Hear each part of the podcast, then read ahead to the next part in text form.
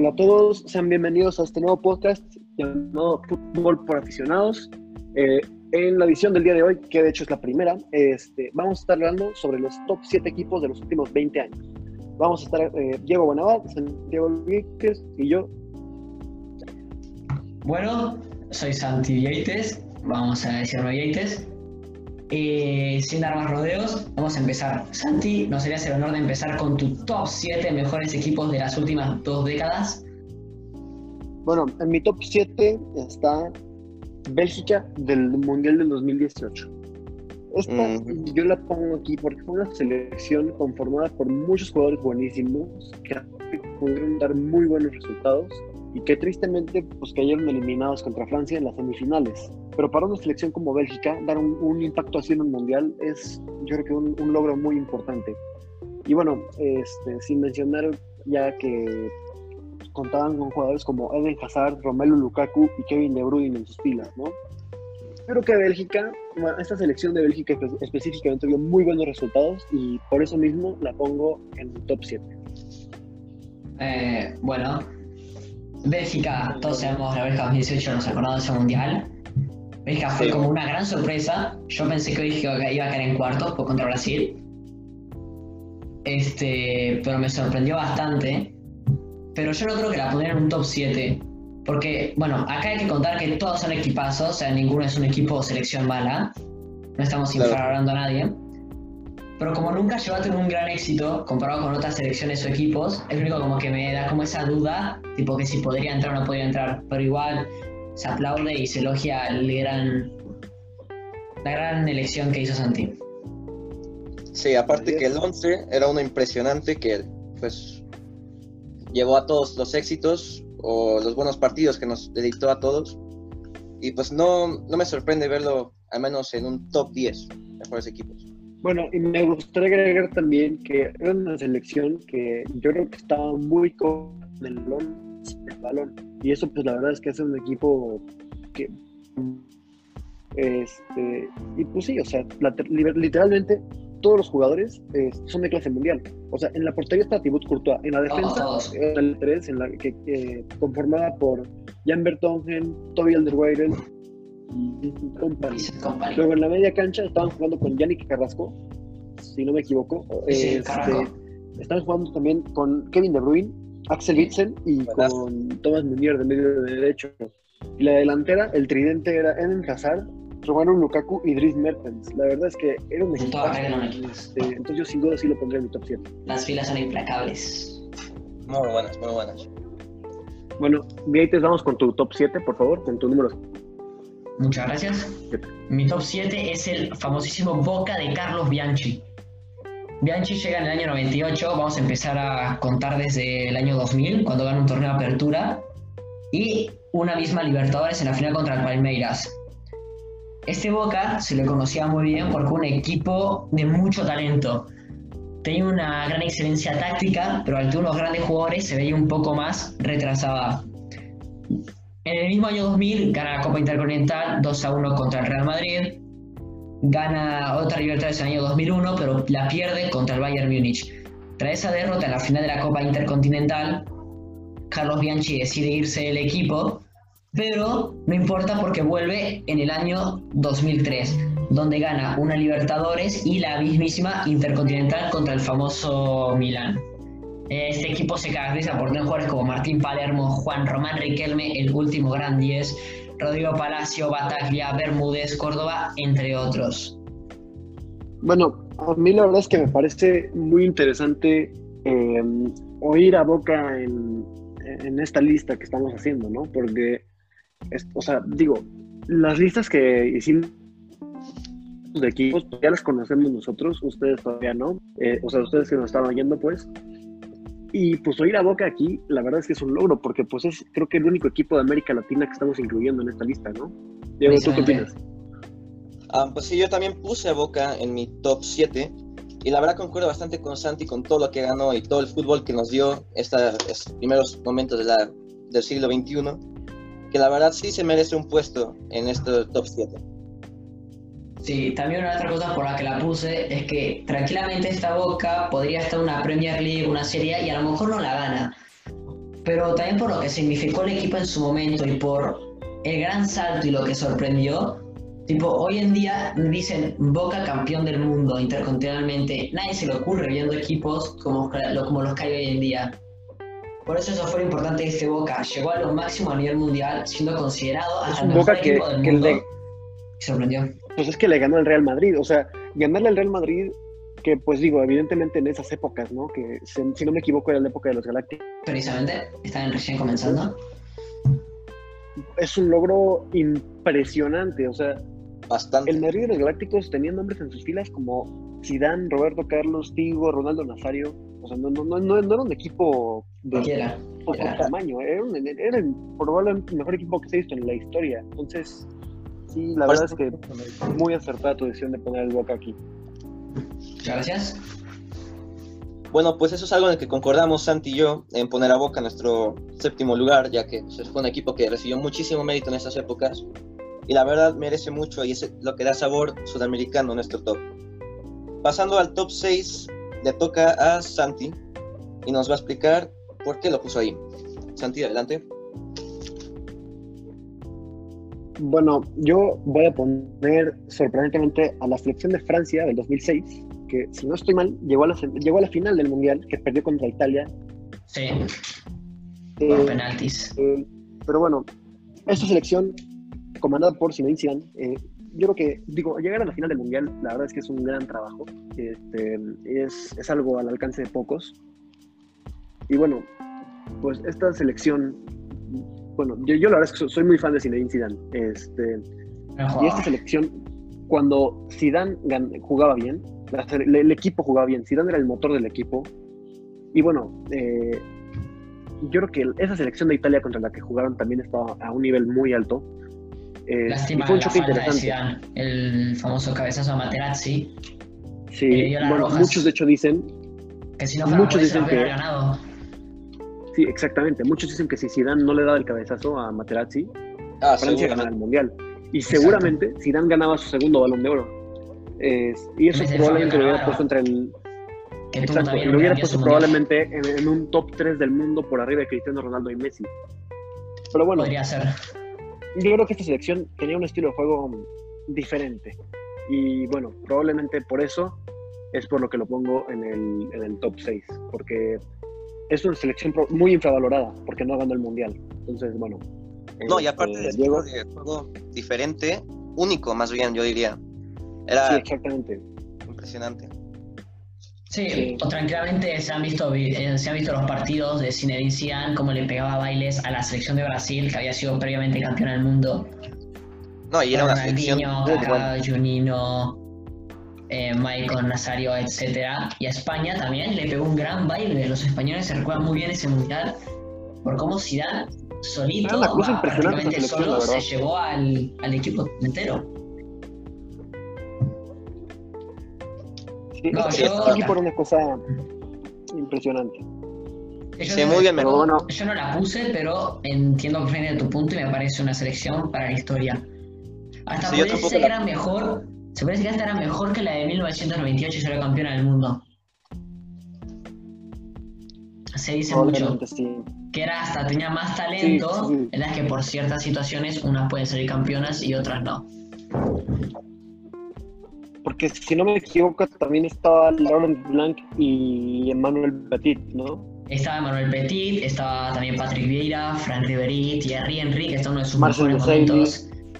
De Sailly, habían muchos grandes jugadores en ese momento. Era un equipazo completamente. Plagado de estrellas. Un galáctico Pero bueno, mucho hablar de Francia 2006. eh, y ahí te vamos con tu top 6, por favor. Dale, muchas gracias. Yo puse a Liverpool de Klopp.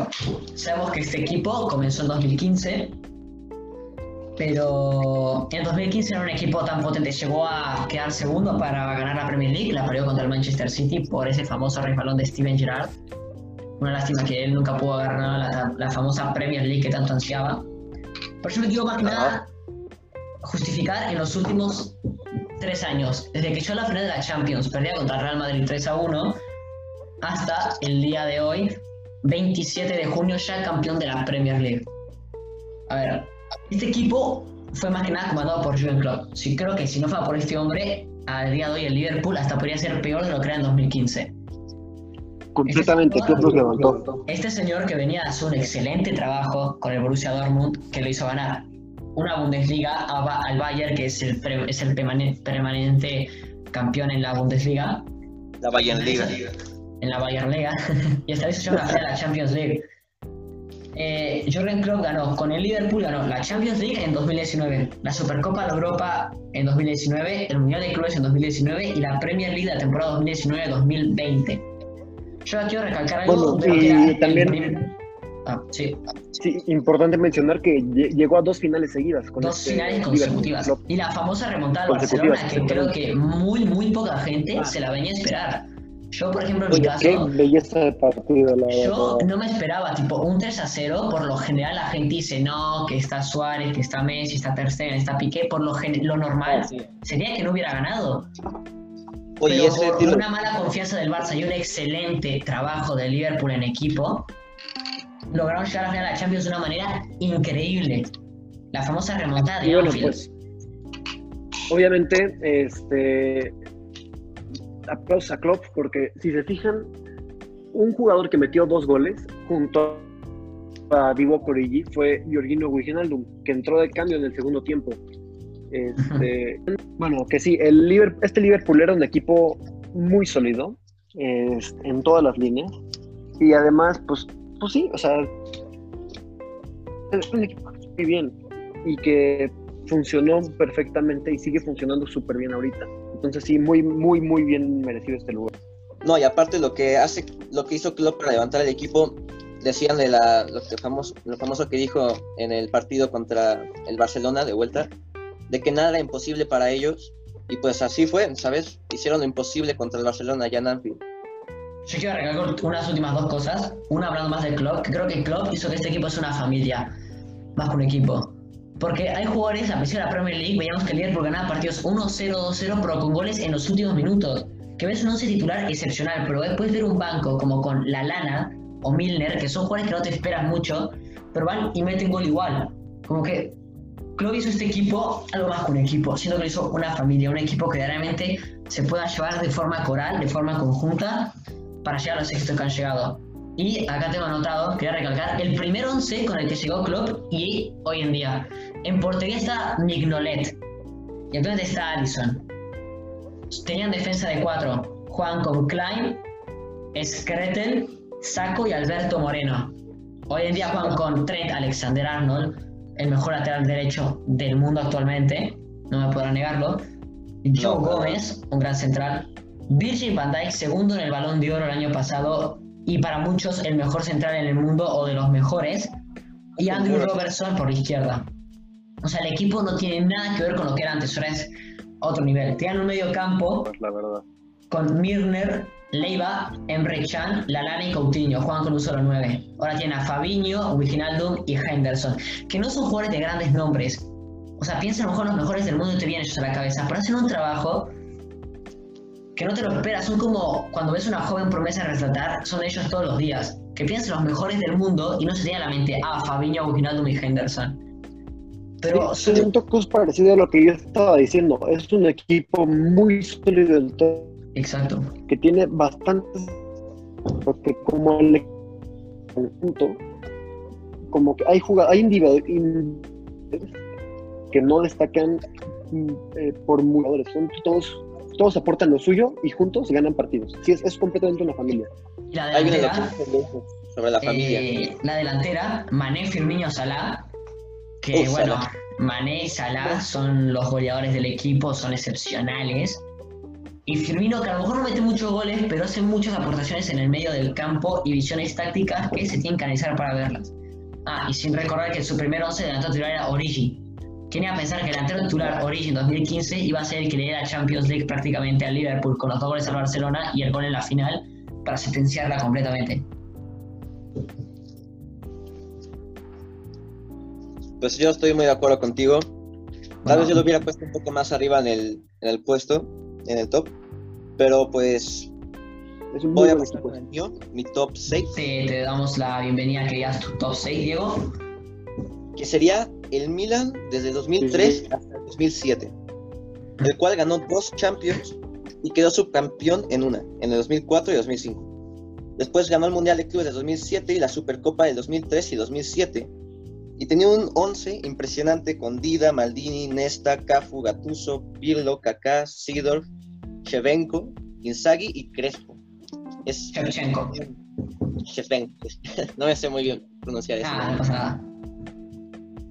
Y pues la verdad, un equipo muy sólido. No, más, de esto, más que sólido, una bestia que seguro te da un montón de miedo jugar contra ellos. No y, y pues sí, yo creo que se merece un top 6 en mi top. Sin olvidar a Carlo Ancelotti como su director técnico. Ah, sí. Bueno, para mí no hay mucho que decir. Eh, no, tampoco. Pues es que todos sus jugadores son. Son leyendas. Hasta el día de hoy, su equipo son leyendas. Lo mismo que con el. Cuando logras que tantos jugadores buenos funcionen juntos, realmente. O sea, en el FIFA, ya sé que no es el mejor ejemplo, pero creo que todos tienen su carta de, de icon. Casi todos, sí, prácticamente. Y los que no tienen deberían, como Cafú, Cafú debería. Cafú, por ejemplo, obviamente, ganó el que las ves. Mundial, ganó todo Cafú. Era un equipo, este muy sólido. Es, parecido al Liverpool, digamos. Este, tenía muchas estrellas, pero ninguna que sobresaliera. Ah, Maldini. Pablo Maldini, el eterno capitán de, de, del Milan. Su número hasta actualmente retirado, el de Pablo Maldini. Nadie puede usar el, el dorsal que tenía. O sea, nada más tener a Paolo Maldini te van a meter goles. Si hubiera Paolo Maldini, sí, Inesta y Cafú atrás, no la pasaba nadie. Nada. A mí me daba miedo pasar por ahí, ¿eh? Yo si fuera un delantero, ni aunque sea Ronaldo Nazario, me atrevería mucho. Ni el muro. Uf. Y aparte Kaká, que dos años después de 2007, ganaría el Balón de Oro. Kaká en 2007, ese fue un excepcional, era pura magia. Una lástima lo que pasó en 2005, la final del 3 a 0 al 3 a 3 en penales contra Liverpool. Hay una famosa entrevista a Hernán Crespo que Hernán Crespo mismo dice que él pensó que era el destino, que esa final no se la merecía el Milan, que el destino que ya que era de Liverpool, porque nadie se esperaba que un 3 a 0 en el primer tiempo te lo empate y te dan en penales, porque el Liverpool tenía un equipo mucho mejor en casi todos los aspectos que, digo, el Milan tenía un mejor equipo en casi todos los aspectos, por no decir todos, que el Liverpool. Fue la, el destino lo que quiso que el Liverpool ganara esa final de Champions. Sí, ahora imagínate, tendría unos tres años seguidos de Champions. Pero haber tenido muchos, muchos Champions. Y después la revancha en 2007 que la terminó ganando. Bueno, con eso concluimos el top 6. Santi, te invito a nombrar tu top 5. Ya vamos a entrarnos a caliente. Ya se vienen grandes equipos, bueno, todos son grandes. pero acá es, entra más Muchas gracias. Eh, bueno, antes, que, antes de decir mi. Antes del top 5, quiero aclarar que soy madridista, pero no podía quedarme sin incluir al Barcelona de Pep Guardiola. Yo este equipo me tocó verlo jugar en pretemporada, eso no, se los había contado a ustedes. ¿Lo viste? Wow. los vi jugar en pretemporada contra el Manchester United en Washington hace muchos años. Este, este equipo funcionó el fútbol. Puedo decir que es de los mejores equipos que he visto jugar en mi vida. Tiene una forma impresionante y única de mover el balón. Este, y pues sí, o sea, Pep Guardiola completamente llegó a cambiar. Y pues sí, este Barcelona yo lo que, lo que más me gusta es que se nutrían mucho de la cantera. Este, digo, de ahí mismo salió Messi. Eh, y pues yo creo que estos años de Messi con Guardiola fueron los mejores de la carrera de Messi. Sí. Y pues sin duda también otra vez era un equipo que funcionaba perfectamente bien. Este, tenían jugadores muy buenos de, clase mundial como los eran Xavi e Iniesta, eh, como era también pues Messi obviamente, como era Puyol. Eh, o sea, era un equipo impresionante. Y pues sí, yo creo que muy bien merecido este lugar en el, en el top 5, vamos, ¿no? Sí. Pues ve, yo no lo pondría tanto en el top 5 por, pues, primero por los jugadores que tenía, eran clase mundial, muchos de los mejores de la, de la historia en muchos aspectos, y los títulos que ganó, pues también en el, corto tiempo que lo hizo. no creo que se merezca un top 5, pero pues... Sí, no, bueno, yo... lista. yo, yo, la verdad es que tampoco creo, pero este... Es un gran debate este. Tuve yo un fallo en el, en el orden de mis equipos, entonces sí pondría este Barcelona más alto. Lo que pasa es que... Eh, es un tema difícil, es un tema difícil. mis puntos, ¿no? De por qué, sí, sí. De por qué están arriba. Sí, es, muy difícil. Un equipo que yo también lo puse un poquito más arriba, pero bueno, un top 5 también puede estar muy bien merecido. Guardiola cuando vino a Barcelona hizo grandes cambios. Se, se echaron al niño, en realidad la estrella del Barcelona, el que llegó al Barcelona y después de una sequía de 5 o 6 años sin ganar la liga, llega y se baila la liga entera Ronaldinho, ese 2005 fue mágico, se echó a Deco y trajo un montón de cantera, porque años después también trae a Pedro, Busquets, a Piqué lo levanta mucho, eh, a Sergio Roberto lo agarra bastante joven, Jordi Alba bastante joven, eh, confía mucho en Víctor Valdés cuando se pensaba que hasta podían venderlo por un mejor portero. Esto más que nada fue para mí más que nada un acertamiento de Guardiola y que tuvo a los jugadores indicados en el momento indicado, como no había otro mejor momento para juntar ellos dos, a estos jugadores y al director técnico. Aparte, es importante que, o sea, reconocer que este Barcelona venía de una época en la que solo celebraban su cumpleaños. O sea, el Madrid les ganaba todo, absolutamente todo. Este, y pues llega Guardiola, cambia completamente al Barcelona y su estilo de juego, o sea, los levanta otra vez, digamos.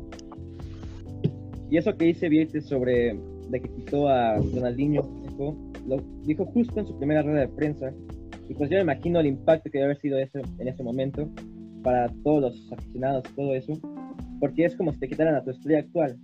Digamos que a un equipo, a un Liverpool, en este momento le quitaran a un Bill Van Dyke y pues en una de sus mejores épocas. Y traigan un canterano que a lo mejor no lo conoce casi nadie. Obviamente. Aparte, imagino qué nivel de entrenador de poder decir yo Ronaldinho en mi equipo. Wow, la verdad. Querer decir yo Ronaldinho no lo quiero. Enorme. No, y también la directiva para que le deje hacer eso. También hay que recalcar que los que han jugado con Guardiola, han sido entrenados por Guardiola, dicen que Guardiola es un jugador que te exige mucho, porque saben que es un juego de posesión, un juego de estar todo el tiempo presionando, defendiendo. Es un juego que un jugador como Ronaldinho a lo mejor no aguantaba. Que Ronaldinho, las cosas como son, era fiestero, le gustaba salir, no era un jugador que se esforzaba mucho en el entrenamiento. como Henry o Agüero han dicho, que Henry lo tuvo en el Barcelona y Agüero ahora en el Manchester City, han dicho que Guardiola los hace entrenar mucho para que dentro del campo rindan siempre al 100% al máximo los 90 minutos posibles. Y Ronaldinho y Deco no creo que hayan aguantado los entrenamientos que ofrecía Guardiola. Sí, pero bueno, es, más información la guardaremos para otro día. Nuestro, nuestros siguientes tops. Vietes, ¿tu top 5? Mi top 5. Yo curiosamente no puse ni al Arsenal los Invencibles que pudo haber entrado o al Bayern Munich de Hugh Heynckes del triplete en 2013. Puse al Inter de 2010 de José Mourinho. A ver,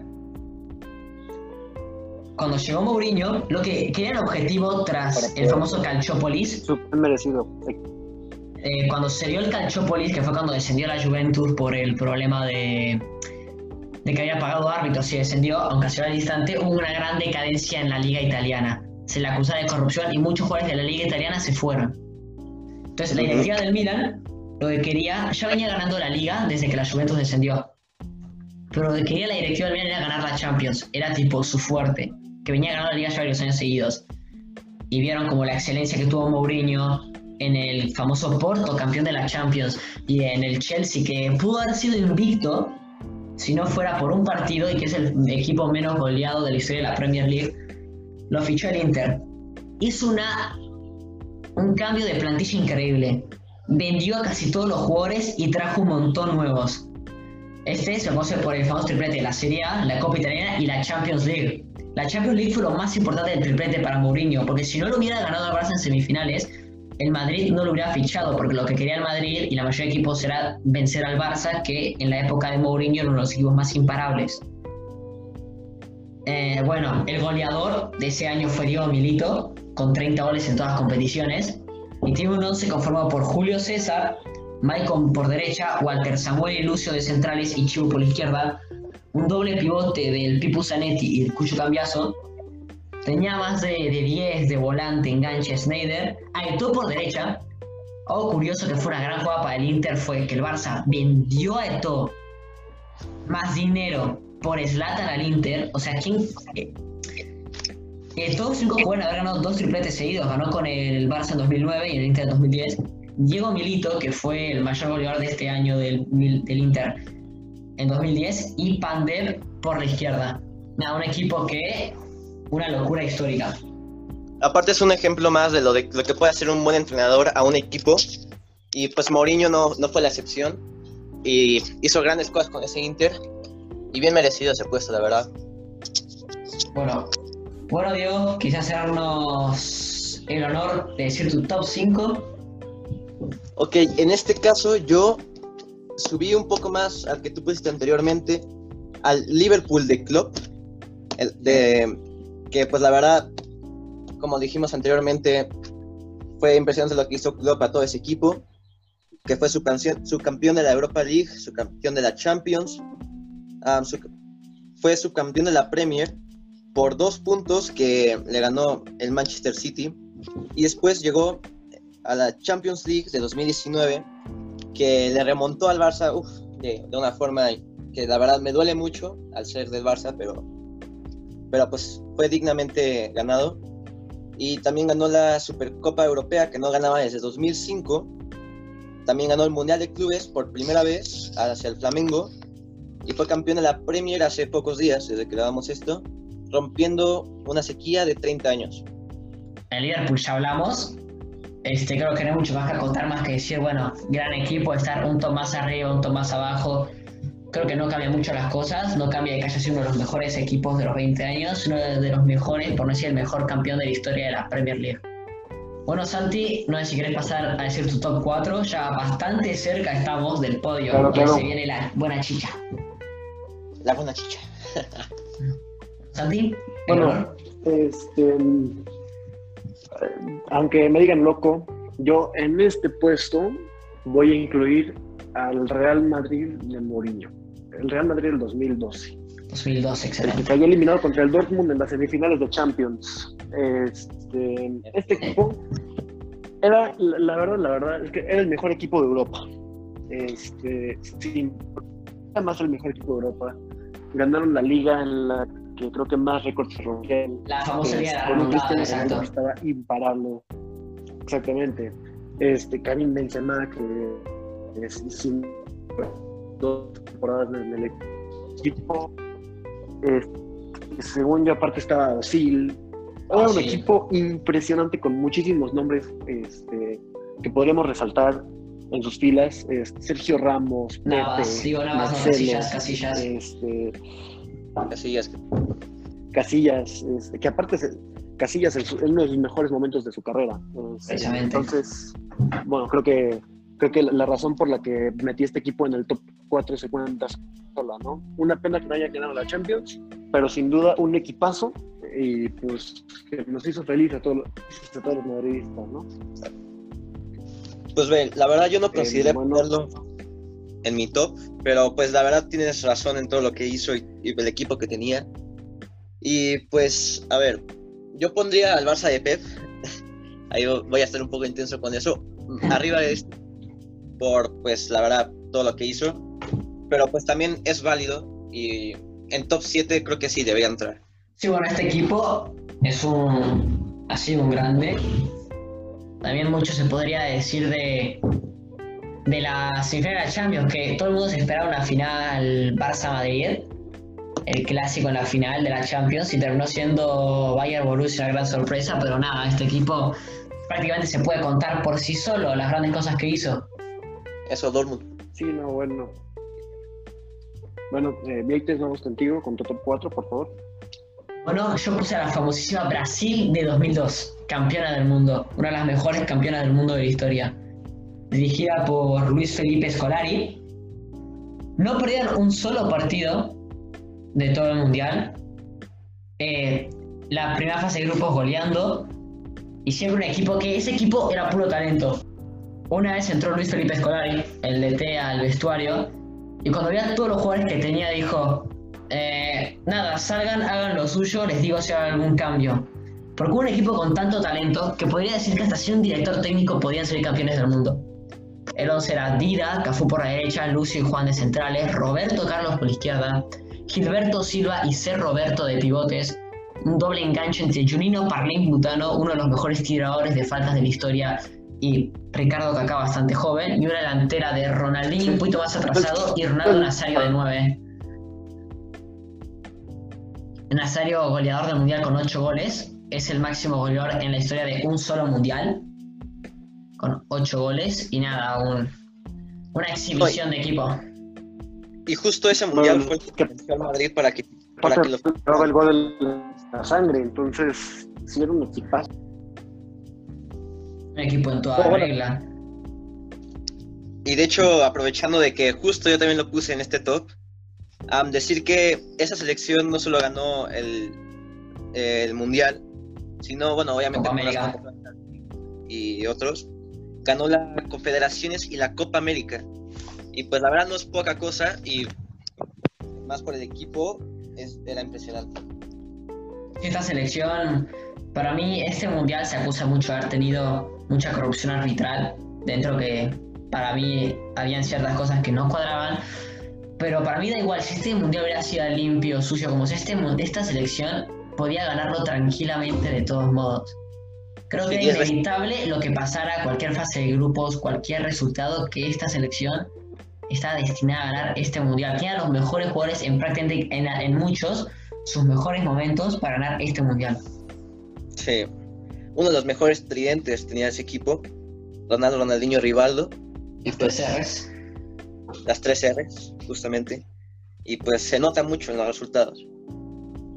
Bueno, Diego, como tu top 3, tu top 4 coincide igualmente que el mío. Sandy, ¿querés proceder a decir tu top 3? Ya estamos en el podio. Con muchísimo gusto. Voy a poner el Milán del 2005. Perfecto. No sé si han visto la famosísima foto este, de la alineación del Milán del 2005, si no me equivoco, en una final de Champions. Contra el Liverpool. Que parecieron con los nombres que estaban ahí. O sea, estaba Kaká, Creo que Diego ya habló de este Milán, ¿no? Si no me Precisamente. Este, entonces me voy a saltar toda la explicación para ya hacer el cuento corto. pero bueno, pues sí, ya hablamos mucho del Milán. Y creo que otra vez se cuenta solo por qué puse a este equipo en, el top 3, ¿no? Sí, solo ve datos sin plantilla y no se puede explicar nada más. Eh, una vez dicho mi top 3, vamos con el tuyo, por favor. Bueno, yo voy a hablar del Real Madrid 2016-2018. Ganó, dirigió por Zinedine Zidane, ganó nueve títulos, tres Champions, dos Supercopas de Europa, dos Mundiales de Clubes, una Liga y una Supercopa de España. Ganó un Mundial de Clubes en 2018, pero estaba bajo la dirigencia de Julian Lopetegui yo quería más que nada recalcar el, el Madrid de Zinedine Zidane como director técnico y de Cristiano Ronaldo como máxima figura. Nueve títulos, es un promedio de tres títulos por año, es una barbaridad. Bueno, este equipo se cuenta por sí solo, portería de Keylor Navas, derecha Carvajal, dobles centrales para Varane y Ramos, por la izquierda Barcelo, de pivote Casemiro y con doble interior de Kroos y Modric y la famosa BBC de Bale, Benzema y Cristiano Ronaldo. Y este tridente, bueno, se cuenta por sí solo uno de los mejores tridentes de la historia, también podría ser considerado el mejor, dependiendo de muchos casos. Y bueno, ¿quieren comentar algo? Pues estoy de acuerdo contigo, pero yo lo subiría un puesto más, pero de eso hablaré un poco después. Pero pues sí, pues fue un equipo que dio mucho a todo el fútbol histórico y daba miedo ese equipo y dominó bastante durante esa época. Sí, completamente. Este, yo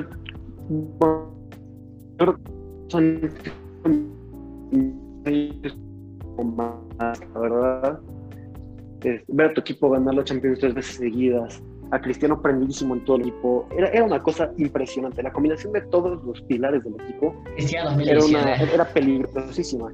Este, yo, pero yo, digo, yo creo que la parte más importante obviamente Cristiano. Este, porque Cristiano era un jugador que y Zidane también, también, pero Cristiano sobre todo era el que marcaba la y eso se ha visto en, los últimos años del Madrid. Este, pero bueno, eh, pues sí, completamente merecido. Yo lo pondría más arriba, que de hecho va a ser mi top 2. Este, pero Cristiano Ronaldo 2017 encendidísimo, con hat-tricks y dobletes en todas las fases de grupos, digo, en todas las fases eliminatorias de la Champions ese mismo año. Fue una locura. Merecísimo su balón de oro, por cierto. Sí, digo, Cristiano rompió el récord de, este, de, meter goles en goles en una misma Champions. no me la puedo creer. Rompió todos los récords de la Champions que podían que, que pudo haber roto, entonces Ah, una locura de jugador y una locura de competición. Diego, ¿querías pasar a decir tu top 3? En mi top 3 yo puse a la España desde 2008 hasta 2013. España pues ganó muchas cosas durante esas épocas, empezando por la Eurocopa en el 2008, el, el tercer puesto que consiguió en las confederaciones de 2009, que se consiguió clasificar gracias a la Eurocopa, fue campeón del mundo de una forma impresionante en 2010 Ganó otra Eurocopa en 2012 y fue subcampeón de las Confederaciones otra vez en 2013. España contaba con un 11 bestial, pero bestial, bestial.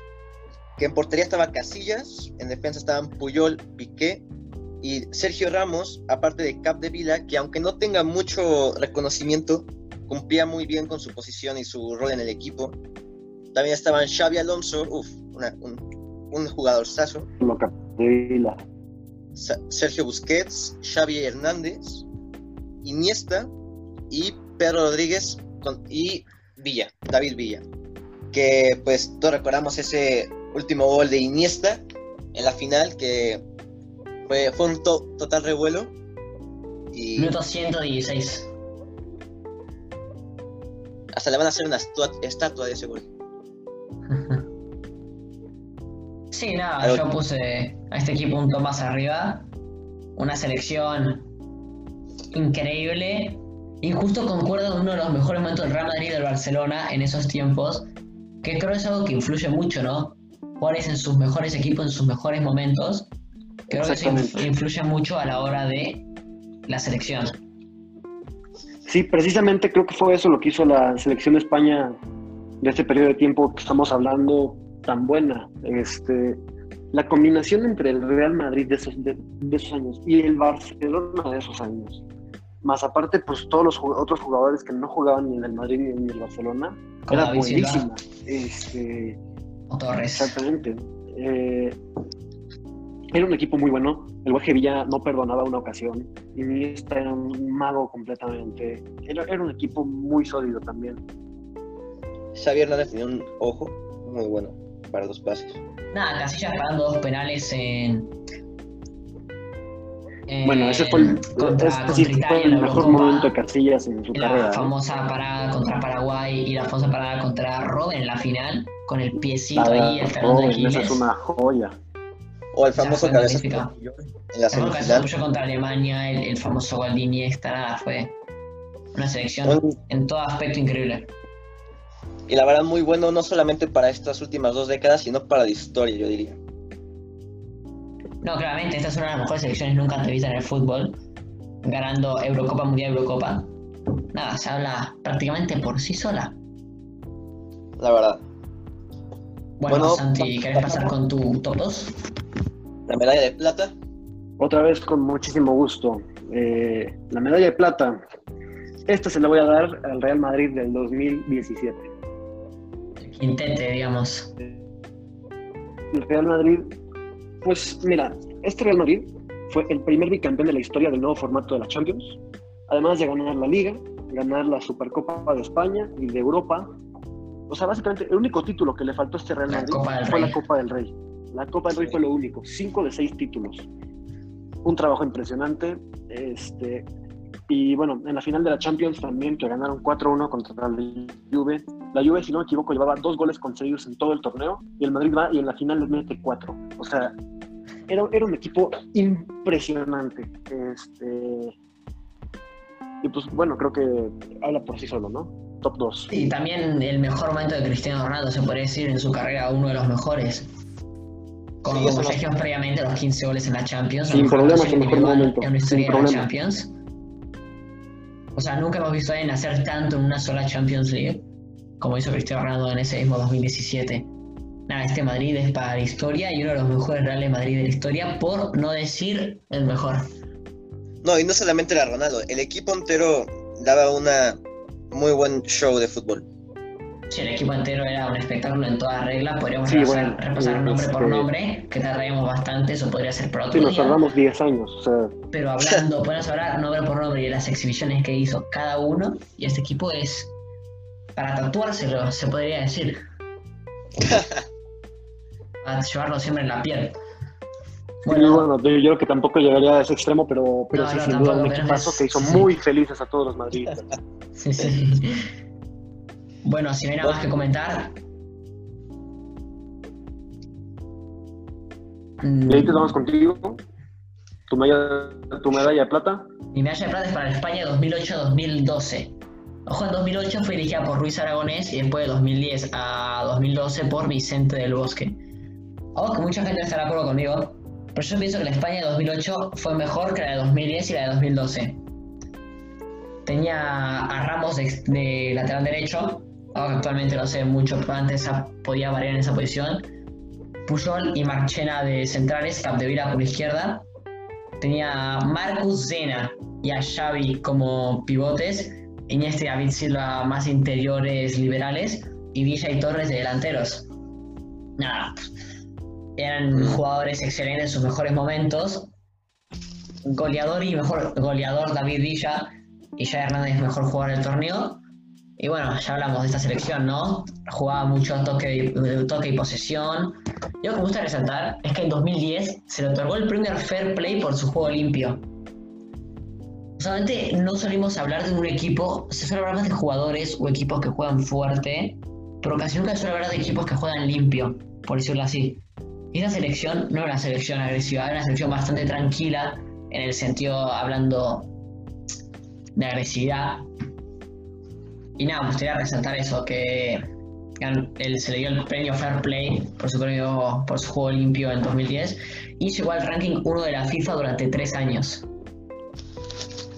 Sí, bueno, lo que lograron está al alcance de pocos, otra vez, como creo que básicamente todos los equipos que, hemos mencionado en este top. Pero, pues, y completamente este, creo que Igual ya hablamos de esta selección bastante. Eh, muy merecido este lugar. Y. Y una maravilla. Diego, quisieras pasar con tu medalla de plata. Mi medalla de plata. Bueno, mi medalla de plata igualmente es para el Madrid de Zinedine Zidane, de Sisu. Con todo lo que ganó, como dicen, lo único que le faltó fue la Copa de Rey bien merecido para mí el puesto. Yo creo que está un poco arriba de la de España, ya que pues mostró muy buen fútbol y ponía mucho talento de varios equipos y de varios países. Y pues la verdad dominó mucho tiempo a otros clubes de Europa, no solamente a nivel de países, que yo considero que la competición en cuestión de clubes es mayor que la, a la competición de selecciones. Y pues sí, la verdad. Sí, un puesto más arriba, un puesto más abajo, siento que tampoco cambia mucho. Al fin y al cabo son... Siento que nuestros top 3 son bastante peleados. En el sentido de que no es que uno resalte excesivamente más que otro. Siento que son todos equipazos y cada uno tiene un punto de vista, porque el otro puede ser realmente mejor, pero claramente el Madrid en un uno contra uno, digamos, en un partido contra esta España, tranquilamente también el Madrid podría ganar, porque el, ha hecho maravillas. Bueno, Santi, este fue mi top 2. ¿Algo que decir sobre tu top 1, la medalla de oro? El famoso mejor bueno, pues voy a cerrar mi lista. Eh, para mí el mejor equipo de los últimos 20 años, el Madrid de los Galácticos. y, este, ¿Por qué? Pues simplemente porque creo que si les digo la, la, alineación, el 11 inicial, este, que por lo general usa este Madrid, todos son estrellas de clase mundial.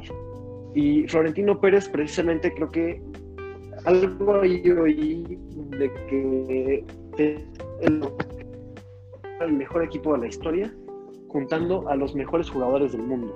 Este, entonces se trajo a Zidane, se trajo a Figo, se trajo a Ronaldo, este, tenían también a Raúl de la cantera, este, que ya estaba dando frutos en su carrera, a Roberto Carlos, a Fernando Hierro, a Sergio Ramos. Este, era un equipo impresionante.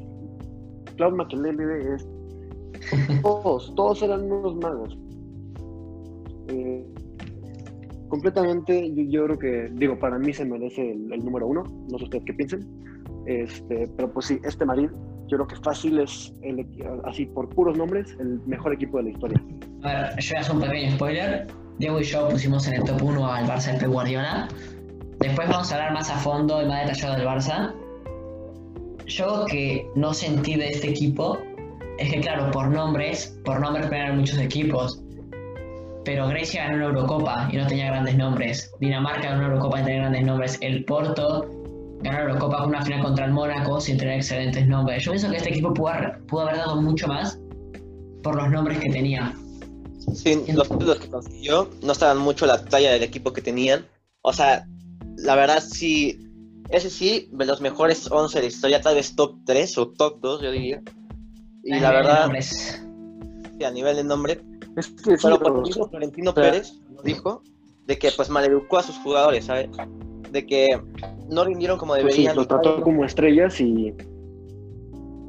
Y tal vez no tenían esa ambición de ganar títulos, como otros equipos. Sí, bueno, este, igual este Madrid era un equipo que sobre el papel ya, había ganado todos los partidos y que bueno, pues evidentemente era el terror de los demás equipos de la liga, ¿no? Decían, nos toca el Madrid y se cagaban de miedo. Entonces, este, pues bueno, también... si hubiera funcionado mejor, probablemente hubiera sido muchísimo mejor equipo y hubieran ganado el doble de todo lo que ganaron. Pero bueno, este, aquí oh, se mi top 7. Vamos contigo, Esa fue más que nada mi duda por el nivel de nombres, porque también la liga era muy competitiva. O sea, el Barça no estaba en un buen año, pero estaba el Super Deport, el famoso Super Deport, y el Valencia que llegó, una, llegó a dos finales de Champions consecutivas. Por nombrar, o sea, nada, solo me, el nivel de nombres era el mejor del momento y podía ser hasta el mejor de, de lo que viene siendo estos, estos últimos 20 años a nivel de nombres. Pero nada, solo es esa duda, de, esa, esa duda, esa, esa espina de que tipo no ganó lo que debería haber ganado. Pero claramente no hay que menospreciar a ganar ligas y una Champions, porque eso es muy importante. Sí, bueno, obviamente. De Zidane. Es que yo aquí sobre todo lo pongo porque este, por el trabajo de Florentino Pérez, porque él dijo que para ser el mejor equipo del mundo necesitas a los mejores jugadores del mundo y se encargó de hacer probablemente al equipo con los mejores nombres de la historia. ¿Qué se podría decir? Una obra maestra. Yo creo que es principalmente por eso que lo hago, porque era un equipo consolidado por 11 estrellas en todos los partidos. Entonces, pues sí, por eso básicamente. Acá voy a, quiero hacer como un dúo con Diego, porque tenemos el mismo top 1. Así que yo puedo repasar un poco los títulos y vos los nombres del equipo y más detalles. El persona de Pep Guardiola, de 2008-2012, como lo hablamos ya un poco previamente con vos, Santi, que lo pusiste en el top 5, si mal no recuerdo, top 6. 5, eh, 5. Top 5. El base de Guardiola ganó todo lo que pudo haber ganado. Ganó tres ligas, dos Copas del Rey, tres Supercopas de España, dos Champions, dos Mundiales de Clubes y dos Supercopas de Europa. 14 títulos en 4 años, un promedio de 3.5 títulos por año, si lo quieren ver así. No manches. El único equipo en la historia en haber ganado un sextete con el famoso estilo llamado tiki-taka, aunque Pep Guardiola no le gusta que lo llamen tiki-taka, él gusta que lo llamen más juego de posesión, porque él dice que el tiki-taka es solo pasar el balón sin sentido. Pero bueno, la gente va a como el Barça del tiquitaca. Este, nada, el juego de posesión siempre tenían una clara superioridad sobre sus rivales. Ganaron prácticamente todo lo que pudieron ganar en un solo año. No se les escapó ningún título. Un equipo que nombre por nombre también fue una locura. Sin contar los mejores años de algunos de esos jugadores. Y no sé si algo, Diego como de Messi en 2011, que es el mejor Messi que ha habido nunca en 2011. no, y aparte dentro, dentro y fuera de la cancha se le veía cierta, cierto aire de familia a ese equipo y pues eso dio sus frutos, se entendían muy bien dentro de la cancha y cada quien aportaba lo suyo, desde defensa, portería, de delanteros y mediocampo. Sí, Víctor Valdés era un excelente portero, o sea, como estaba en la época de Iker Casillas, que Iker Casillas pues se consideró el mejor portero de la historia, a Víctor Valdés se lo infravaloraron un poco. Es como, ah, el portero suplente de la selección. Y cuando dicen Víctor Valdés, dicen, ah, era mejor Casillas. Pero eso no significa que Víctor Valdés tampoco era un porterazo en toda su regla. Dani Alves, en sus mejores años. Puyol, no era a lo mejor sus mejores años, pero tuvo años excelentes porque ya estaba tirando un poco al retiro los últimos años de esta, de esta, de esta época. Piqué, al principio estaba Vidal de lateral izquierdo, después por ciertas, por la retirada se fue y vino Jordi Alba. El triple medio campo de Busquets, Xavi Iniesta, que era uno de los mejores campos de la historia, más que nada por el jovencísimo Busquets y Xavi Iniesta como magos, como ingenieros, como todo lo que querías. En sus mejores años, todo el equipo. Y, y pues eso. eso sí, teniendo a Messi, que Messi fue el que siempre se mantuvo en la delantera. Después en la delantera probablemente Henry, todo Pedro Villa y Alexis Sánchez. Que ojo, Alexis Sánchez, que no se habla mucho de él, pero Alexis Sánchez cuando estuvo rindió bastante bien. Ah, Uy, ahorita... también. Yo ya Touré. Alexis Sánchez. Ya Touré la defensa el primer año, el segundo año. Después se fue al City, en el City tuvo un nivel mucho mejor, en una posición diferente, no se recuerda tanto, pero ya Touré tuvo una gran participación por donde en el, Barcelona de Pep Guardiola. Y después se notó la ausencia de Pep, aunque queda un poco la esencia entre los jugadores que ya se conocían de ese entonces, queda como esa sensación de conexión de cómo era el juego. Pero claramente el Barça creo que nunca fue y nunca será lo que fue este Barcelona. Y en mi opinión, es el mejor equipo de esos últimos 20 años y el mejor equipo de todos los tiempos. Yo concuerdo contigo, consiguió el, único sextete en la historia del fútbol y pues yo creo que bien merecido, primer lugar y la verdad yo creo que los mejores de historia, si no el mejor, pero eso podrá ser tema para nuestro próximo podcast o en el futuro. Ta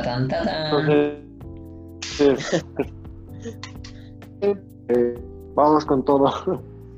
Bueno, pues, bueno este, a mí me gustaría agregar rápido que puede ser un poco arriesgado llamarle el mejor equipo de la historia.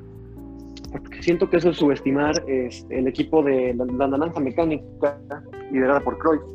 Este, el Milan del 94, este, que revolucionó el fútbol completamente. que le clavó un 4-0 al Barcelona en, en, la final de la Champions y, y pues dio clases de fútbol en todos los partidos. Ese Pero bueno, para otro este.